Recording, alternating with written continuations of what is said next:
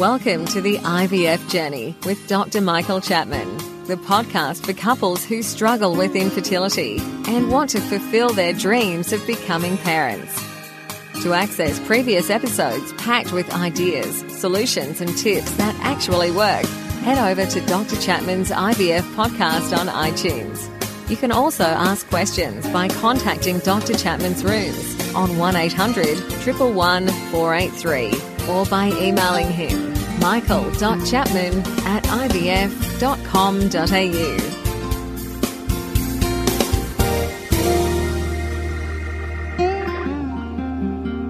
Hi, this is Professor Chapman. Recently, we've been doing some Facebook Live sessions where I've been answering questions from the listeners and participants.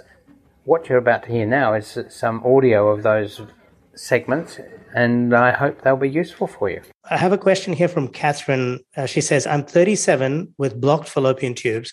I've done four fresh cycles with one chemical pregnancy. I'm about to do my fifth stim cycle and hoping for success. So far, our embryos don't make it to freeze despite eggs and sperm looking good. Wondering if I should request immune protocol? Yeah, the immune protocol is aimed at uh, implantation after you've created an embryo. It's not going to change your embryos. Uh, and even then, the immune stuff is not totally convincing scientifically to work. I am involved in using it, but I reserve it for very few patients. I hope whoever's looking after you is not just doing the same thing again and again and again. I'd certainly be looking at what we can do to improve the egg quality, be checking sperm uh, for DNA fragmentation because the sperm contributes to eggs not reaching blastocyst, uh, the blastocyst stage for freezing. I'm more than happy to look at what's happened to you. Um, and if you'd want to, if you'd like to make a consultation and we go through the results, more than happy with that. Just get your GP to refer you. Uh, I'm happy to do it on Zoom if you if you don't live close to um, southern Sydney. Yeah, I, after four cycles, certainly would be looking very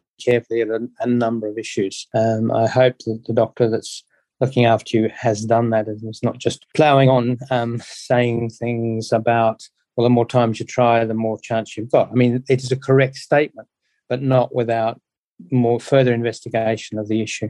Because at 37, you should be getting uh, good blastocysts. Christy says, any advice on donor eggs? Donor eggs are, are scarce in Australia. Uh, the good news, and, and the majority of my patients over the years that have needed donor, donor eggs have gone internationally, and there certainly are, with the borders coming down, there are going to be options to go overseas, either to the States. Hawaii, I understand, is open from Christmas. Spain is open now. So, you know, there are options, and, and I'd be more than happy to direct you to one or other of those if you wanted to discuss further about you know, getting donor eggs. I have had five FET cycles with no successes, and I'm 44. It all ties back into what I've been talking about in relation to quality of eggs leading to quality of embryos. I would certainly be talking to you after, normally after two attempts uh, of not getting uh, what appears to be a good embryo to, to um, succeed at your age, I would be talking to you about doing genetic testing of the embryos. So, what we know from genetic testing of women at 44 from their embryos um, is that about 90, between 90 and 95% of them are going to be genetically abnormal. In other words, if we did that and found it to be genetically abnormal, we wouldn't put it back. However, if you're in the 5 to 10% of embryos that are genetically normal, your pregnancy rate immediately jumps up to around 50 50 despite your age because what we're doing is finding that genetically normal embryo that's formed a blastocyst. So it's got all the way down the track ready to implant in the uterus and it is genetically normal. So rushing off to donor eggs, yeah, I mean, uh, it's it's probably going to be where you are, but maybe if you haven't had genetic testing of your embryos and you're still producing uh, good numbers of eggs, uh, and there are women at 44 who are lucky to produce a few eggs. I'd be pushing on and at least do one genetic testing of your embryos. Uh, let me go to Amanda's question. Hi, Prof. I'm 40. I can get pregnant easily, but cannot sustain it. I've fallen pregnant six times this year. I keep having chemicals.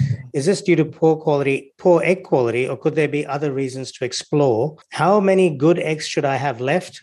My lining is always good around 12 millimeters. My partner sperm and frag is great, and all my tests, Dr. Rand came back normal, including karyotype and blood clotting tests, etc. Thank you. Right. Yeah. So this is um, recurrent early miscarriage, and it sounds like you've had the bulk of the tests done that I would do. Someone mentioned earlier about doing immune therapy. So immune testing is worthwhile doing. Um, some doctors don't believe in it and therefore don't do it. I always go looking for it and, and um, just to, to be sure. The other thing I would be questioning is basically for an embryo to um, implant, your immune system has to accept it. The blood flow to the uterus has to be good. The shape of the uterus and any damage inside the uterus uh, must be excluded.